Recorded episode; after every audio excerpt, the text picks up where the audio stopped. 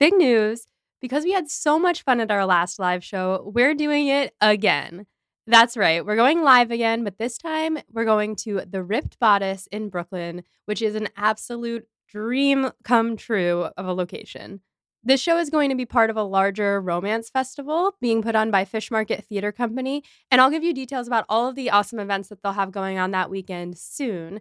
But for now, head on over to the ticket link in the show notes and get your tickets for our performance, which will be on March 9th at 7:15 p.m. Eastern Time. We don't have streaming set up quite yet, but we're working on it because we know a lot of you aren't in New York. But if you are, or if you can get here, we hope that you'll get your tickets and come join us because it's going to be a blast. Hey everyone! Before we begin today, we want to thank our newest patron, Erica. Welcome to the team. If you want to be like Erica and get access to bonus content like our notes, outtakes, and more, head on over to patreon.com slash pod and prejudice.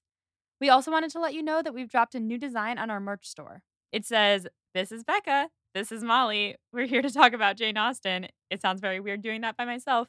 Anyway, we're really excited about this design and we wanted to thank the incredible team at TeePublic for creating this for us. So be sure to check out the store at the link in our episode description. And now, enjoy part two of our discussion of the 2008 miniseries of Sense and Sensibility with our guests, Mel and Mike. This is Mike. This is Mel. We're here to talk about Jane Austen. The 2008 uh, adaptation of Sense and Sensibility. Uh, I, lo- I loved it. Perfect. And that's the show.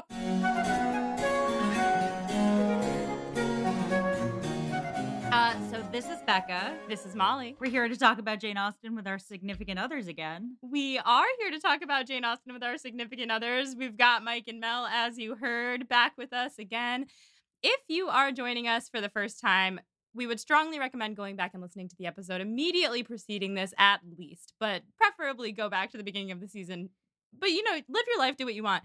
Um, but that in that episode, we asked Mike and Mel to tell us all about their Jane Austen takes. Um, mostly, they don't know much about her, so this has been really fun. Yes, it's been a minute since we've had a guest on the podcast who has no point of reference for Jane Austen other than knowing who we two are. Other than listening to this podcast. Exactly. So should we just jump back right in? Yes, because we made it through literally none of this uh, adaptation the first episode. And we recorded an hour and 40 minutes of material. We'll see how long that episode ends up being. It's a lot of stuff. There's a lot to say. And we took a lot of breaks. yes. we made a lot of dumb jokes. And a lot of that is just set for the patrons. yep. So I hope uh, if you're looking to hear us just be goofy, you can definitely head on over to our Patreon at patreon.com slash pod and prejudice and sign up for our $5 tier because at that tier you get outtakes from our episodes like once a month and we just drop us being silly and and not knowing what to talk about so we just talk about silly things Yes, and if you want even more pure chaos, I believe at our $5 tier, you also get us making cocktails. that's at our $7 tier so uh give us more money If you're richy rich and you want to you want to drink with us, that that is how you do it. But if you're not, if you don't want to give us money at all and you're just here for the free content, that's totally understandable because that's why we listen to podcasts, isn't it? Exactly, exactly. So, anyway, free content. Yeah, back to the free content, back to the first half of the 2008 adaptation of Sense and Sensibility written by Andrew Davies. Where we left off, we had just gotten our girls out of Norland Park. And they are headed to Barton Cottage, which this adaptation leans in on the seaside tale. Oh, yeah, it's like ocean crashing onto rocks, foaming. And Margaret leans out of the carriage and goes, Look, it's the sea. Before we get there, though, we have a carriage ride that I wanted to draw attention to. They're sitting in an order. Mrs. Dashwood is sitting next to Margaret, and Eleanor is sitting next to Marianne. And then we have this like montage of them riding through the countryside. And they all just at some point switched seats and we we like are suddenly looking at Margaret asleep on Eleanor's shoulder and Marianne with Mrs. Dashwood. Was this an editing glitch? Presumably, they stop every so often. Oh, to like pee? to stretch, maybe just to stretch their legs. yeah, stretch their legs, pee. The guy who's carrying the shit on the back can like re- like stretch out a little bit. You're right, you're right, you're right. Okay, well, I was thinking it was a glitch in the movie, but you're right. They probably No, it actually probably is a glitch in the movie as well. But you're right. They they have to go to the bathroom. They have to stop and get some McDonald's. You know. I fully love the idea that in Jane Austen times they just had to hike up their skirts and just like squat on a road trip. they probably did. Yeah. I mean, it's a common movie mistake because the same thing happens in Jurassic Park. If you watch the movie carefully, when they're in the helicopter, they're sitting in a certain uh, order. And when they land and get out of the helicopter, they get out in a completely different order.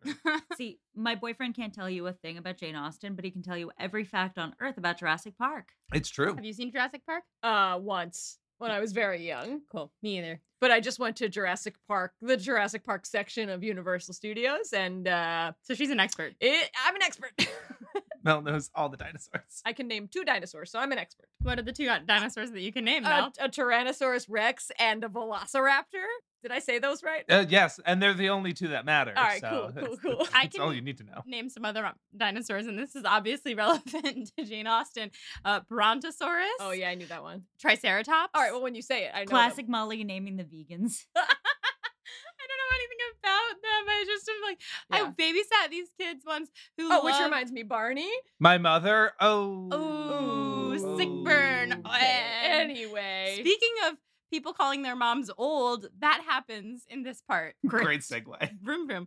So when everyone's asleep in the carriage, Eleanor opens up her gift, and that's when she finds that it's a sketchbook, and she's got like tears in her eyes, and it's very pure. That one is like that really gets to me as as a moment between Edward and Eleanor, building like the chemistry and the love between them. that was a sweet gift. That was really thoughtful, in my opinion. Dominic Cooper, man. Thinks of everything. Um, No. Dan Stevens. Nope, not. That was the wrong person. We're we're getting to a we're getting ahead of ourselves. Wait, I thought it was um. Wait, I can do It's this. Dan It's Stevens. Dan Stevens. Yeah. All right. I'm gonna cut myself saying that because I keep doing that. Okay. no, you leave it in. You leave it in. Let them know. Let them know your shame. Molly's only human. Everybody. I'm only human. Only human. beautiful. So they arrive at the cottage, and to this version of the cottage is a little bit more haunted than the 1995. They make a lot more effort. It- It looks almost like the same cottage, but more weathered. They make an effort to make it a little shabbier. Yeah, and well, I think that part of it definitely has to do with how seasidey this really is, because the other one was next to like a lake, and this is like next to salt waves, air blowing against the windows and sand getting in the cracks and stuff.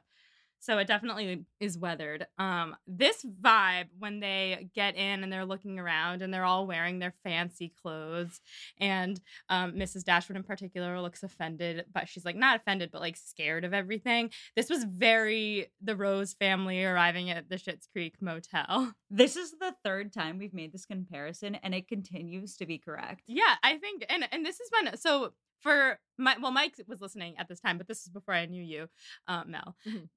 When we started reading this book, the they lose all their money and have to go move into this little house, and I was like, this is like Schitt's Creek, and then I was like, is this book just Schitt's Creek or is Schitt's Creek based on Sense and Sensibility? And we put out a poll, and all our listeners were like, "Shut up, Molly!" But I was like, I stand by it, and I do. I still think David as Eleanor and Alexa as Marianne is very much a thing. Oh, completely. Ew, Eleanor. Ew, Eleanor. That's so accurate.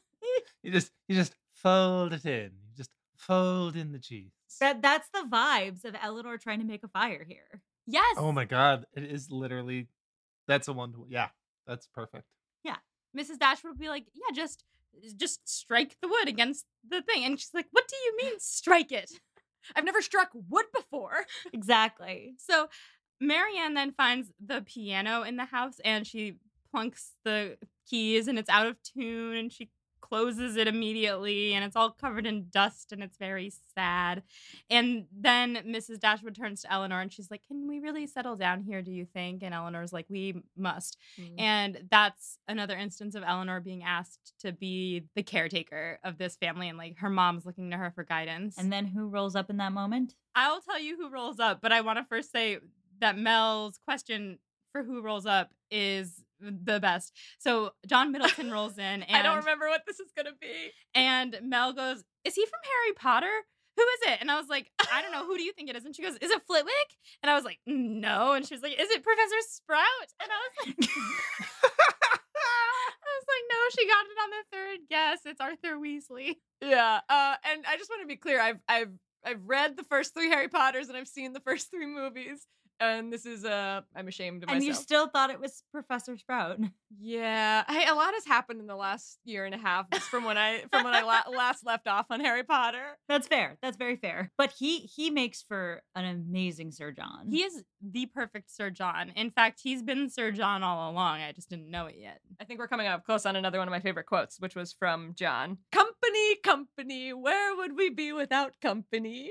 Yeah. It was just like a really sweet line. I was like, oh, he loves a party. he strikes the perfect balance between a guy who's just like really sweet and wants friends and a guy who's like really creepy and needs to be out of your personal space.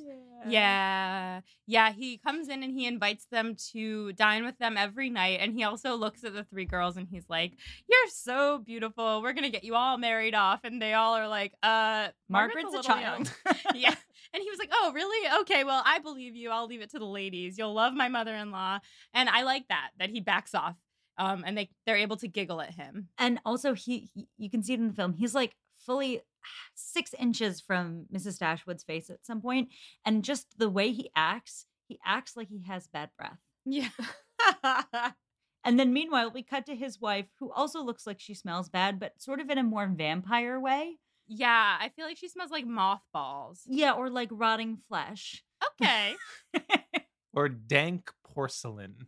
That's the vibe I got. Dank porcelain. Like like a toilet bowl, but like Oh, a fancy okay. toilet oh, bowl. a fancy toilet bowl, totally. Like, she's still stinky, but fancy stinky. like fancy, but with bo. Yeah. So to clarify for our listeners, we cut to mm, Lady Middleton, who they have made like she was an unnecessary character, and I see that now. But they have made her the most boring and uppity, but like just she doesn't say anything, and she's just sitting there. Not doing anything, just completely stone faced with her children all running oh. around her, and then like one daughter next to her looking miserable, and they look like they're straight out of a horror film. And then you have John Middleton standing next to her with the cutest puppy. Yeah, it's a really good really puppy. cute puppy. And then when uh Mrs. Jennings comes in, she and John have kind of a flirty relationship. Anyone else notice that? Just me? Okay, so I noticed this, and when I was watching it, I was I was confused because, like, I remember like listening to you guys read through the book, but then I was like, wait a minute, why do like why are these two acting like they're the married ones? Yeah. Like they have this like flirty, like bickering couple kind of vibe going on, and then Becca had to be like, no, he's he's married to her, and I was like, to the like she's like half his age and is like practically a set piece. Mm-hmm. I maintain that one of the most underrated jokes that is subtly placed into the story is how well Charlotte would have been suited to marrying John Middleton and how well Lady Middleton would have been suited to being married to Mr. Palmer. Now, here's a question.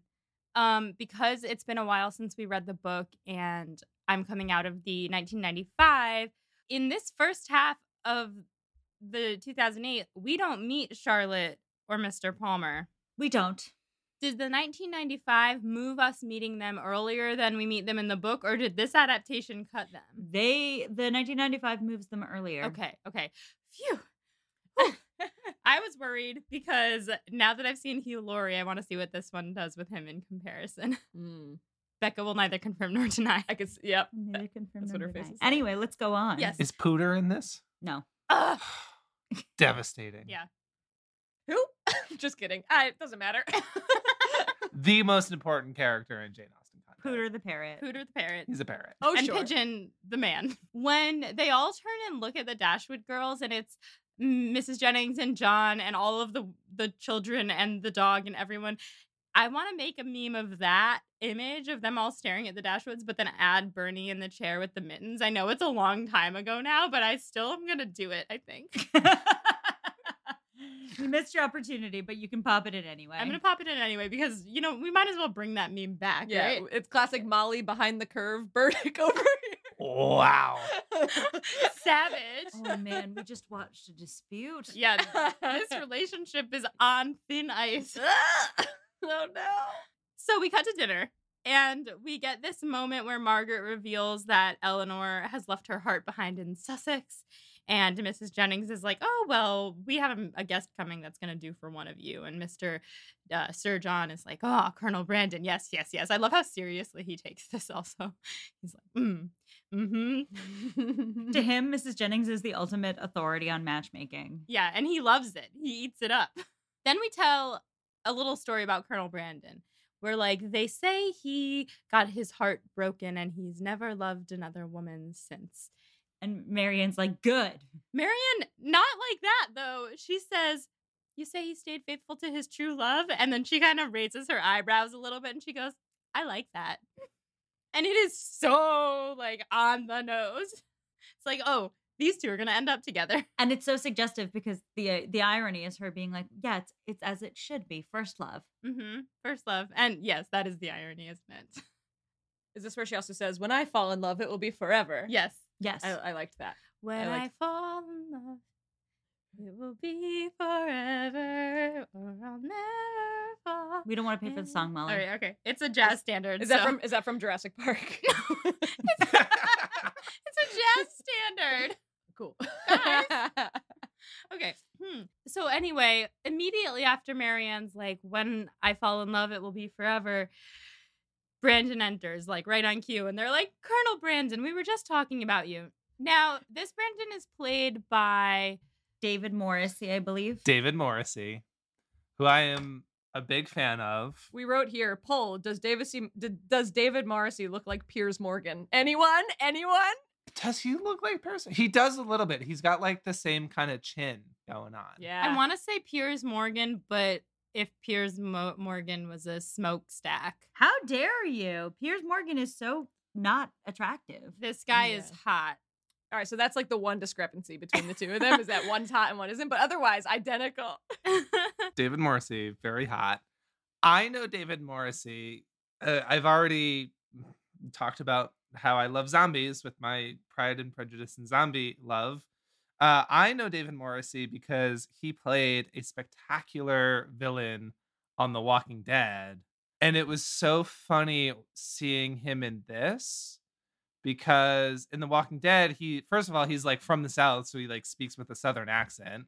Not the case in this but he is also this sort of like charming like he's like a charming villain you know like like you want to walk up and shake his hand and then he's gonna like chop your hand off and feed it to a zombie yeah. so it was very very disturbing to see like when he like walked into the room i was like "Ugh, it's Yeah. the governor Meanwhile, he's playing Brandon, the gentlest and loveliest of men. Yeah, it's a it's a theme, I guess, to have people who usually play villains play Brandon Guess in so. Sense and Sensibility. Um, have you read my note yet, Becca? Yes, I'm choosing to ignore your note. It doesn't exist in my brain.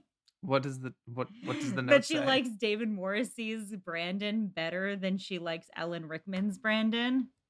yes Mike, you agree? i'm team molly on this I'm so sorry to our fans. I'm going to say this now. Becca's breaking up with me. No, no, no, no. This isn't the end of the podcast yet. Not yet. We're on thin ice. Wait till you h- hit the end of the series because you can't really judge it based on like one scene or two scenes. You have to judge based on the whole thing. Sure. Now, this doesn't. This is not uh, something against Alan Rickman or his performance, but I will say so far, what I like about this Brandon is that he plays really well the kind of darciness of Brandon, where he's able to express himself really well in private, but as soon as he gets in front of a pretty girl, he's like, "Mm, "You're fine." And I really like that about him. I also um he's I just uh, find him uh, pretty hot. He's he's okay. He is hotter than Alan Rickman. I'll give you that. But for me, like, I really like this Brandon. He's very good, and he but he plays Brandon a little bit more gruff. But I think Brandon is maybe. See, I like Alan Rickman's take on him as so gentle and like tender and vulnerable, but like masked behind the niceties of his era, I should say. Mhm, But mhm. that that being said, it's like I don't want to I don't want to hate on David Morrissey's Colonel Brandon just cuz I am more of a fan of Alan Rickman, but for me that was the sticking point of this adaptation is that I just can't compare anybody to uh, Alan Sure. Colonel Brandon. And I'm sure we'll have a longer discussion about this at the end. That being said, Molly, here we go. Team David Morrissey. it's my phone background What now.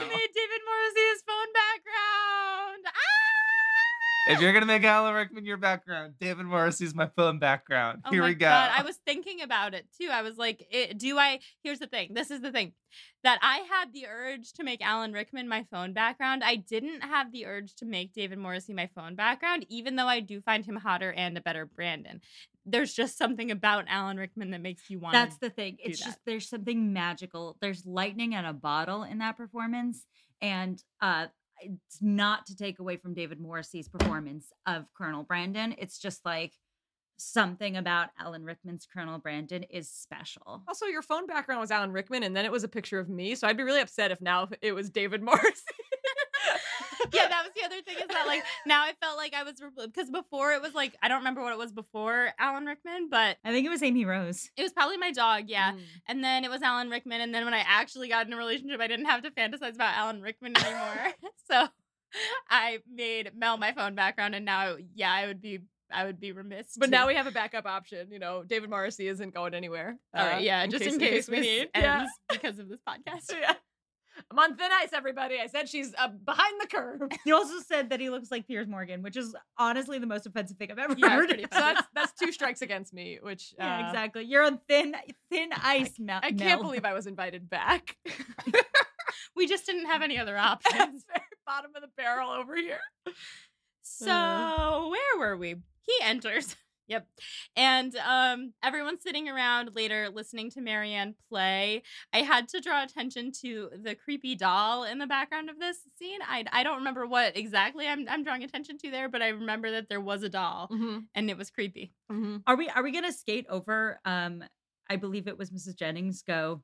What do you think, Colonel? One of them will do for you. Oh, it was uh like what do you think Mrs. Dashwood one of them he'll do for one of them, don't you think? And then Mrs. Dashwood's like "Ugh." I mean, just like the cringe. I I have to say this the, the way that it's captured in this one, like the cringe of Mrs. Jennings and John Middleton is so like visceral. You get Marianne's point of I don't care how nice they are. Uh, I can't be around them too long. It's interesting because at the same time, I actually felt like while I understood the cringe on her part more, they are much less reactive towards it than they were in the 95. Like they, it almost seems like they are able to laugh at them a little bit more and not, they aren't as viscerally embarrassed by them or like disdainful. I will say the one thing I really don't like that they do in this is that they give Mrs. Jennings and John Middleton kind of Cockney-ish accents, which I find weird. Oh, did they? Yeah, especially Mrs. Jennings. And I was like, uh, these are pretty rich people. Well, I guess they're in the countryside, but they live in London most of the time, don't they? Or Mrs. Jennings? yeah, does. that, I mean, they're they're very rich. I, I mean, isn't John Middleton a lord? Can't you be Cockney and rich? Isn't Cockney a region? I don't know. No, it's like considered like improper. It's the low class. It's like um the accent that um Jane Austen writes bits of the Steele dialogue in. And I'm like, wouldn't they have an RP sort of situation going on? Oh yeah, wait, there was an awkward moment, that awkward moment when when um John is talking with Brandon and he's like, "It's Marianne, ain't it?" But it's it's so not Cockney. Like Yeah. he's like trying to be Cockney, but it's also Arthur Weasley and he's like so proper. it gets that way with Mrs. Jennings at points too. And I'm like, they're trying to declass these people, but the point is not that they're like low class necessarily. It's the point the point is that they act low class when they should know better. You know what's interesting? I think a comparison between this and the 95 is the 95 uh, is that this movie is not doing so well on the nuances of like the class conflict that this story The economics of dating in Jane Austen. Graham the sound effect. Yes. Yes. Uh, because there is, it's not just like rich v poor, you know, um, in the book. And I think this movie is just like simplifying it a little bit. This uh, series is simplifying it a little bit because it's, I don't know, 2008. I think um we can reserve judgment because again, you're not all the way through yet. So we'll see how you feel at the end. But I mean, we'll put a pin in it. the we'll put a pin in that conversation. But I will say, like the John and John Middleton and Mrs. Jennings accents were like, nah. anyway, back to the story. Yes. Okay. So later, though, Marianne's playing the piano, and afterwards, John asks Brandon what he thought of Marianne's playing really loudly, and Brandon's like, remarkable. And you can see Marianne, like, hmm, fine. Like she she she's like Tinkerbell. She needs applause to live. Anyway, that was a Glee reference. Thank you. Um, it's also a Mary Martin Peter Pan reference. I know I know what Peter Pan is. I know it. I but what? Who's Mary Martin? Have you not watched like Mary Martin live action Peter Pan? Probably. Yeah, Molly, everyone has seen it, including me. But ju- just in case anybody hasn't seen it, which is not Mel. Um, no, no, I have famously seen this. famously Mel has seen this. Um, so it's it's like an old timey live recording of a musical of Peter Pan. Um, Mary Martin playing Peter herself. Like you've seen the old musical version of Peter I've Pan, seen right? Peter Pan. Uh, the reference that I was making was I'm like Tinkerbell Finn. I need applause to live. Well, yes, but that's a reference to To Glee. The That's ma- play. I know what Peter Pan. I know the play Peter Pan. I know that Tinkerbell needs to be clapped alive at the end. I know. by the audience. yeah, I know. Spoiler alert. I mean, I've seen it. I've seen it. Listen, the most mm. important Peter Pan performance is when Christopher Walken played Captain Hook. Ugh. That was the most important Peter Pan performance ever. So wait, which one did you watch? I've seen Peter Pan. I don't know which one I've seen. I've seen that. I've probably seen that Peter Pan. And I, I know that Tinkerbell needs applause to live because actually I have a play that I did in high school where there's like this it's a it's a Dur- uh, Christopher Durang play and um and in the end this one character is like giving this monologue about how she went to see this production of Peter Pan and and everyone started dying and everyone was like you need to clap to keep us alive but they were like actually dying and it was like horrible. Anyway but I know that Tinkerbell needs applause to live. I was actually referencing Glee though because Rachel Berry says, I'm like Tinkerbell Finn. I need applause to live. I feel like we've dwelt on this too long. All this to say, I actually think there's a little heat in that moment between Marianne and Brandon. When he says remarkable, And she kind of looks at him with that fiery gaze. This Marianne has a real fire to her gaze. yes. She looks turned on very easily. Yes, this Yes. Marianne is hot. yes. But then, but but this is this scene to me is like the quintessential who Brandon is because after he says that, he goes to Eleanor and he's like, Your sister plays with such a passion. And he's like going on about how great she is and how he knew someone once who played with her passion, but Marianne has a better technique. And Eleanor's like, you know, you could tell her yourself, here she comes. And then Marianne comes over and she goes, We were just talking about your playing. And Marianne goes, Oh, and he goes, Yes, remarkable. And she goes, Yeah, you said. yeah, she's like, I know. Oh, like what else? And he's like, um, I noticed that you played the last movement of Passionato when the composer marked it Allegro. This is not flirting, Brandon. And she's like, she's like, uh, and did you find that uh good, bad? And he's like, and he's "I- like, I found it original. yeah, it's like it's like, oh, what a original outfit you're wearing. This is what we call negging. Uh, it's very toxic. It's, it's actually accidental negging, which is even worse. Can you remind me because I remember, but some people might not have listened to season one, what that word means? I forgot. no, I'm laughing because you've just been dating women for so long. Is it not something women do? I mean, they probably do, but it's it's just like such a man thing to do. Yay. It's the um technique of flirting by like mildly insulting someone Ah. to make them feel bad about themselves, but then like adding in a touch of a compliment in there as if that's like to bring them in a little closer. What's like Hmm. like I'm surprised that I want to sleep with you, but I do. That just made my stomach do a backflip. That entire phrase. Like in a good way or What's a good example of negging? Um Collins. Collins. Oh yeah, Collins is is very into negging. The whole like I am so happy to marry you and no one else will because of your circumstance. Mm-hmm. So like, are you sure you want to say no to me? I'm really happy to marry you. Like that sort of thing. And it is something that uh men do just generally.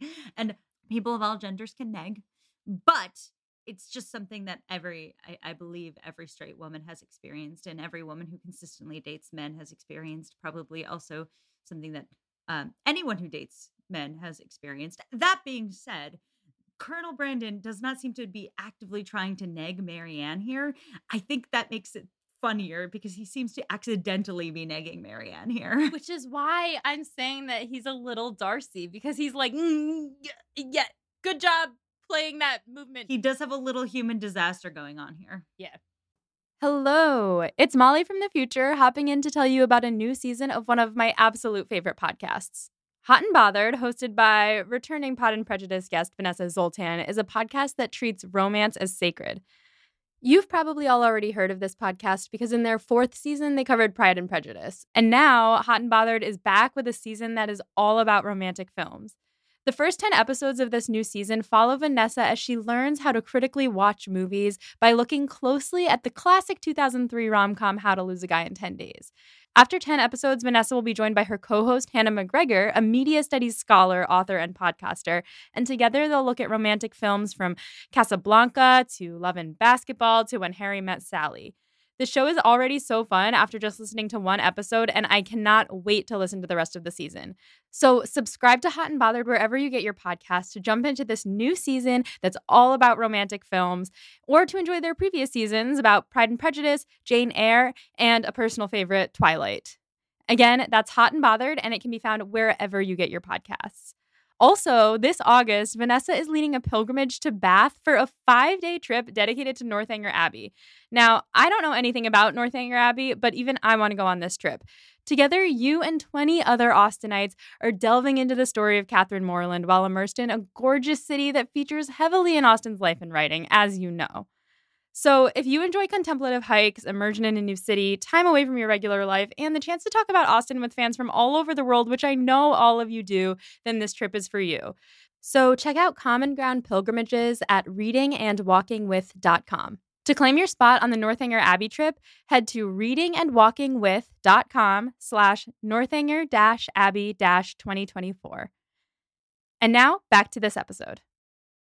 Then the next day, they are just doing things around the house when Margaret sees Colonel Brandon coming and she goes, It's Colonel Brandon. And Mel has something she wants to say about this scene. Okay, yeah. So I had never like I guess I've never seen a Regency era uh, thing, but uh, when everyone just springs into action to start cleaning up the house, I was like, why are they all freaking out? And Molly was like, oh, this is just what what people do. Like I was like, a man is coming, so like every I don't know, everything just had to be in its perfect order. It was as if high schoolers like threw a party and then they're like, Mom, it's like the Aaron's party music video. Yeah. it's like mom and dad are coming home, clean up the house, and it's like quick, quick, quick. I just loved, I loved the panic that set in. It is a consistent trope in Jane Austen adaptations that when a man is coming, particularly an eligible bachelor, you have to frantically clean and get ready. That's incredible. and it I- I has to be frantic. It must like right. It can't just be a calm cleaning. It was like the the time is ticking and it must be done now. exactly. That made like- me laugh. Eleanor, take your apron off. Like, it can't look like I was working. It was so chaotic. My heart was racing. So they clean up, Yeah. and Colonel Brandon comes in, and he's like, I was just at Delaford. I brought you these flowers, Mrs. Dashwood. And he gives her a beautiful bouquet. And then he's like, And Marianne, I saw some music I thought you might like. And I wanted to say that I thought this movie or this, the miniseries is doing a really good job of making Marianne like him, of like showing her liking him and their friendship because I forgot, but in the book, like they are friends before she figures out that he likes her and freaks out. And so he brings her music and she's like, "Oh my god, like this is you're overestimating my abilities." And he's like, "I don't think I am." And they have a sweet moment and I swooned. This adaptation really does show Brandon as an eligible suitor before Willoughby even enters the picture. Also, Mike pointed this out, but their their walkway is so short that the uh, David Morrissey has to like duck under it, which is just a great touch. As a tall man standing at six foot two, I sympathize completely with having to duck, especially in like, for some reason, like a lot of, and I feel like this was explained to me once, but like a lot of like seaside homes have very like short doorways or something because apparently like something like sailors had to be short because like when you go like underneath you had to be like short to be able to like And that's not even to talk of the gnomes. what Beck is drunk. I don't know. what anyhow my point being is that i grew up on long island where there was a lot of seaside homes and a lot of lighthouses and i have hit my head on a number of doorways i see you colonel brandon Colonel Brandon, you are seen, you are heard. Your struggles are real. Anyway, yeah, so Marianne practices the music and we get this little montage and we, we're watching him outside walking with his birds that he's killed and his little dogs and then she's playing the music and it cuts to or not cuts to but it like fades into her playing the music and him turning the pages for her and mm-hmm. she looks up at him and she has so much trust in her face like thank you for turning the pages for me and they're having this like sweet little moment and mrs jennings meanwhile on the other side of the room is like oh yes he's besotted she's made quite a conquest of him uh that'll be a great match and they're like uh, what Side note, this is where I noticed her having a slightly Cockney accent. And if you go back and listen, you will hear it. Mm. And I also love that it's that thing that Mrs. Jennings do- does where she's like, I'm sure of it. He's obsessed with her. And they're like, Oh, has he said something? She's like, No, but I know. it's more implied so bright is more implied i'm so sorry That's from Legally Blonde the musical. Uh, which mel has famously seen a reference I I do know pretty well. I, I love that of all the cultural references, that's the one you immediately jumped to. It's like, come on, guys, chill. Yeah. Come on. Okay, listeners. Uh, quick poll. Okay, wait. This is this is great. Our listeners are gonna hear this because they have to. So Yep. the first time I met Mel, uh, the four of us went out for a drink. It was lovely, and um, Mel and Molly started having a c- clearly like a couples debate that was ongoing. Yeah, yeah. And Mel turns to me and she goes, "Hey, Becca, do you know this line? Come on, guys, chill." Yeah. and did you know it becca I did not know it. And uh, it turns out that Mel had decided this was a really iconic line. So, listeners, if you want to write into our Instagram and tell us what Come On Guys Chill is from, um, then you can try. What I'll do is I'll post a quiz and I'll say, "What is Come On Guys Chill from?" and then I'll list four things, Yeah. and that, and then people can vote. Yeah. One more time. The cadence is come on, guys, chill. So there it is. I think it's it's more come on guys chill. No. I feel like it's, a more- little it's, more. Oomph. Come on, guys, chill. I think the "Come On Guys" is not that emphasized. It's more like, "Come on, guys, chill." No, it's part, no. uh, Well, That, don't wanna that's it. That's it right there. Mike, you want to give it a try? this s- is great. guys, chill. Come on, guys, chill. No, you're okay. All three of you are really far off. I'm. I'm. we can all agree Mike was wrong. I'm really confident in this. Anyway, back to this movie. yes, that's completely different. It's not from Sense and Sensibility 2008. We can tell you that. It's also not from the 95, just in case anyone was curious. Yes. Yeah. but it might be from Pride and Prejudice. Who knows? Come on, guys, chill. Actually, okay, that she's Yeah. right. She's right. Come on, guys, chill. Mm-hmm. Okay, so anyway, It's very important. I can't wait to see what everybody guesses. after we find out that Brandon has a crush on Marianne, maybe we cut to Marianne finding out that Brandon has a crush on her, and she's walking and she's wearing. I want to like call out her Princess Diana yellow jacket, Mm-hmm. uh, and she's walking up the thing, and she's like, "Is this what everyone thinks? Everyone knows he has a crush on me, but me." And they're like, "Is that such a big deal?" And she's like. "Uh, Yeah, he's old. And oh, and this is the moment we talked about in the last episode, right? when we she's like if he's like I I- he's only 5 years younger than me and I'm not decrepit. yeah, Mrs. Dashwood says that, and Marianne's like, yeah, but he's too old for me. And Mrs. Dashwood's like, girls of 17 have married men of 35 before, I think. And we realize that that's probably the age difference between her and Henry Dashwood. Very very big age difference between that couple. Also, I just want to point this out. Um I don't know if it's period accurate. I don't think it is.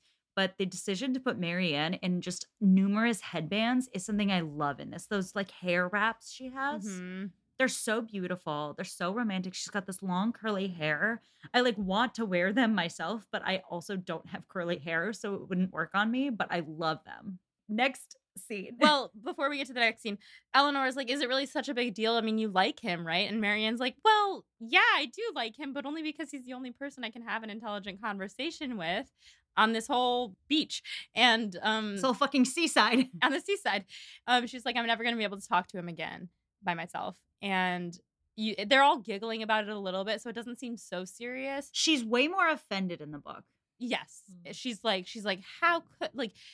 She just does a hard shift. And she does, after this, she does like run away whenever he's around, which is really so sad because they were friends. And that is what makes this movie uh, tearing at my heartstrings. It's such a teenager thing to do. Is to like find out your friend has a crush on you and just start avoiding him. I've done that before. Me too. One time, in seventh grade. I saw you decide to tell the story. I was like, I was like, uh, I don't think he listens to this. Um, a friend of mine had told me that he liked me and like asked me out, and I was like, um, can I get back to you? And I was passing notes with another friend of mine in French class about it. We're like passing notes back and forth, like, ah, I don't know what to do. Like, I like him as a friend, but I don't like him as more than a friend. Like, what do you think I should do? We were passing notes, and my teacher was like, let me see that note that you're passing. And we were like, oh, fuck. And she took it and he was in the class and she read it out loud Uh oh. to the class as punishment. And thank God I hadn't like said his name in it, but he knew because he had just asked me out that day. And so I like got up and it was the middle of class and I was in seventh grade, but I got up and I stormed out of the classroom and I just like left. I feel like that's really cruel for a teacher to do. Yeah, no, it was horrible. Like you don't need to go that hard. And then I avoided him for a while, I think, probably. So then we cut to Margaret making a string of shells, which we saw jingling in the title sequence. just in case you were questioning whether or not this was a seaside tale. Oh, yeah, it's a seaside tale. It's a seaside tale. It's a seaside tale. so we cut to Colonel Brandon arriving for a visit, and Marianne is like, Come on, Meg, we're out of here. And Margaret's like, uh, I don't want to go for a walk. And she's like, Yes, you do. And she drags Ma- Mar- Margaret out of the back door of the cottage and up into the hills. And Margaret's like, I don't want to do this. It's going to rain. And Marianne's like, It's not going to rain. Specifically, I want to say Marianne says, We will walk here at least two hours, and that will come into play later for something, a parallel I recognize because I'm a nerd with numbers. So I'll come back to that, but I wanted to say that quote. I think I know what you're going to say, but we'll, we'll get back to it. Maybe. Uh, and then I love Margaret. She's just like, I don't like this, Marianne. I'm all wet. And I was like, ah, I, I feel for Margaret. I never, like I, I'm always slightly uncomfortable. So uh, I was like, this poor kid Yeah. just being dragged in the rain. It's like cutting back and forth between Marianne and Margaret marching through the rain and Colonel Brandon sitting silently with Eleanor and Mrs. Dashwood sipping tea in silence. It's so awkward.